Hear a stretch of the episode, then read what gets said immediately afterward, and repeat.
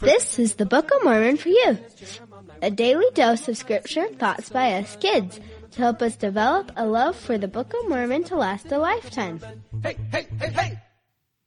Okay, hi everybody. This is Shelby, and this is going to be a little bit different today. I'm trying something out, so bear with me. As you know, my sister Melanie does the epic Come Follow Me for Us podcast, and it's so great because it helps us better understand and apply Come Follow Me in our lives. And I truly believe that Come Follow Me is inspired, and it not only teaches us true and amazing doctrine, but I believe it's another thing the Lord set up specifically so that He could dump a bunch of blessings on our heads. I mean, truly, the blessings you get relative to the amount of work you put into it is not proportional at all. Our last mission president, President Bateman, said that the missionaries had a whole bunch of rules because Heavenly Father wanted to give them a whole bunch of blessings. And even carrying the rules was a rule, just so that it was another plus one in the blessing category. The Lord wants to bless us. Melanie's podcast has made it easier for people to cash in on that promise because it's fun and relatable. So, what if each week I was to take a little section of Come Follow Me and tailor it to the youth? Sometimes more for kids, sometimes more for teens, but you know, blessings. Boom. You're welcome, said Heavenly Father. So I'll try it today and maybe let me know thumbs up, thumbs down on the idea, keeping in mind that this is going to be my first one and it'll probably get a lot better, hopefully, with time.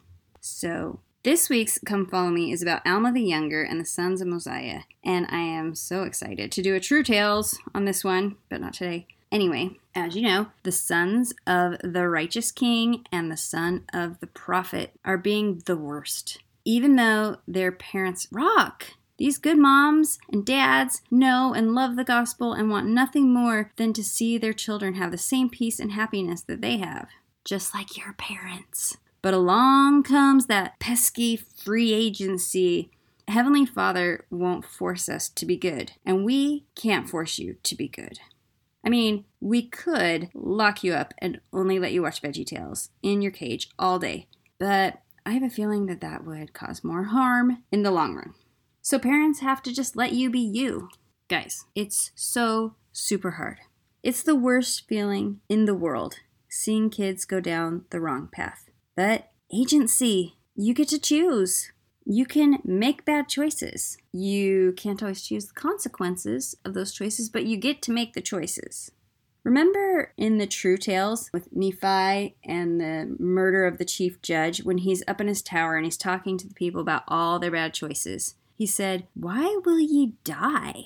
He said that Satan is waiting to hurl your souls into everlasting misery, sad forever. When I was a teenager, hurl meant barf. So that's even grosser. Why will you die? Why would you choose that? So, back when I was in high school, I had a friend named Brett who lived up in Sandy and he worked at a truck stop diner. And I'm gonna slaughter the story. I'm sorry. But he was a cook at this greasy greasy truck stop and he was bored, didn't like his job, and it was gross. And so he started catching the flies in the restaurant and throwing them in his deep freezer, which is super cold. It makes things freeze really fast. And these flies would freeze. And then he would get them out when they're frozen and he'd tie a little string around them. And then he'd tie the other end of the string to like everything the handle on the oven, to the knob on the cupboard, to the spatula beside the stove. And when those flies unfroze, they would spring up in the air, but they would just fly in circles, round and round and round. And he would try to see how many flies he could get spinning in his kitchen, which is so gross. And a weird story. But back to Alma, the younger, and the sons of Mosiah, these guys had left the comfort and the peace of the gospel, and they were trying to take as many people as they could with them. Essentially, they were taking the people and throwing them in the deep freeze so that Satan could tie his little string, his little flaxen cord around their ankles. They had done so much damage. And luckily for them, a super scary angel with a booming voice like thunder, knocked him down and told him what's what. Alma passed out and spent three days and three nights in darkness, feeling like he was being tortured. Torture, pain, misery, darkness. Finally, his mind stumbles upon someone that his dad had taught him about Jesus Christ. Just calling out to him saves him. He thought he was going to die. He wanted to die. But Jesus Christ was waiting with a giant pair of golden scissors to cut those strings that had tied him up. And when he felt that love, he could fly higher than he ever could before. He was happier than he had ever been. So, what does this mean for you? You are going to use that pesky agency and you are going to make mistakes. Hopefully, not giant ones. You won't be a total jerk like Alma the Younger and the Sons of Mosiah, but you're going to make mistakes. And when you do, Satan is going to tie your little leg up and make you feel dark. You won't be able to fly. I mean, you can fly in circles, but it'll just be a dark time.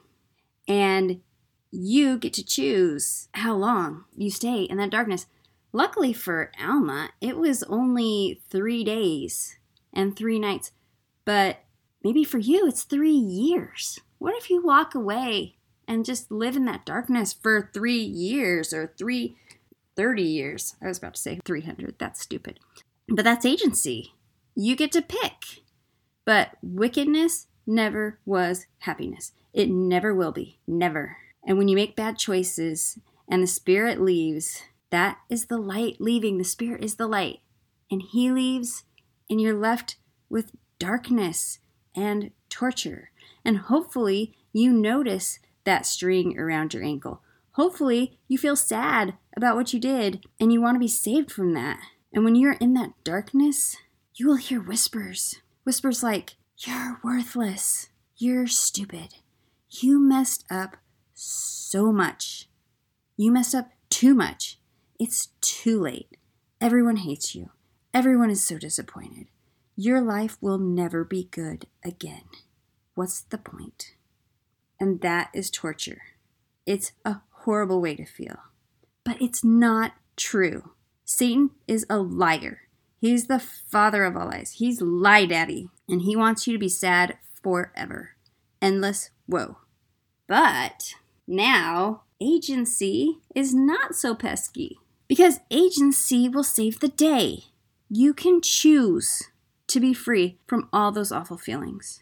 The answer is Jesus Christ, the Father of all truth. He can show you who you really are. You see, Jesus Christ didn't love Alma anymore the day after his three day repentance coma than he did the day before when he was being a huge jerk. Our worth doesn't change. Alma's worthiness, which, you know, his ability to have the Spirit with him, to use priesthood, to have the Spirit tell him the truth and warn him of freezers and strings, and the Spirit that will make him feel the love from his Heavenly Father, not having that not being worthy of that. That's your worthiness. And that will change over time. It'll be better and worse throughout your life, depending on the choices you're making and how good you are at repenting. But your worth, how much the Lord values you, how much He loves you, you can't change that. You can't. It's impossible. You could kick a hundred dogs and knock down 31 old ladies, and Jesus Christ and Heavenly Father would still love you just as much as on your very best day. There would be consequences to doing those things and strings and darkness and all of that, but all the while the Lord is waiting with his giant golden scissors and an even gianter hug. It's your choice. Choose Jesus. Like Alma, Decide that you don't want to be in that darkness anymore and choose Jesus Christ. Pray. And not only will those bad feelings start to disappear, but by repenting fully, you won't just feel as good as before you sinned, you will feel even better because you'll now have a better idea of how much the Lord loves you and how much you are worth to Him and how much He wants to save you. So decide to leave the darkness. Decide to get those strings cut off your feet. Get out of Satan's greasy diner and be able to fly. Be able to be happy. Be able to feel love. And people will love you and people will trust you. And all of the things that you've lost can be restored through repentance and asking Jesus Christ to help you. Let Him help you. So that's it for today. And from this week's Come Follow Me. And have a normal interview and everything tomorrow. See you later. First and second book, 75, Jacob Enos, Jeremiah, Words of Mormon, and Mosiah, singing this is so fun. Alma, Helaman, and third, fourth, Nephi, Mormon, Ether, and Moroni. Learn the teachings of the prophets in the Book of Mormon. Hey, hey, hey, hey!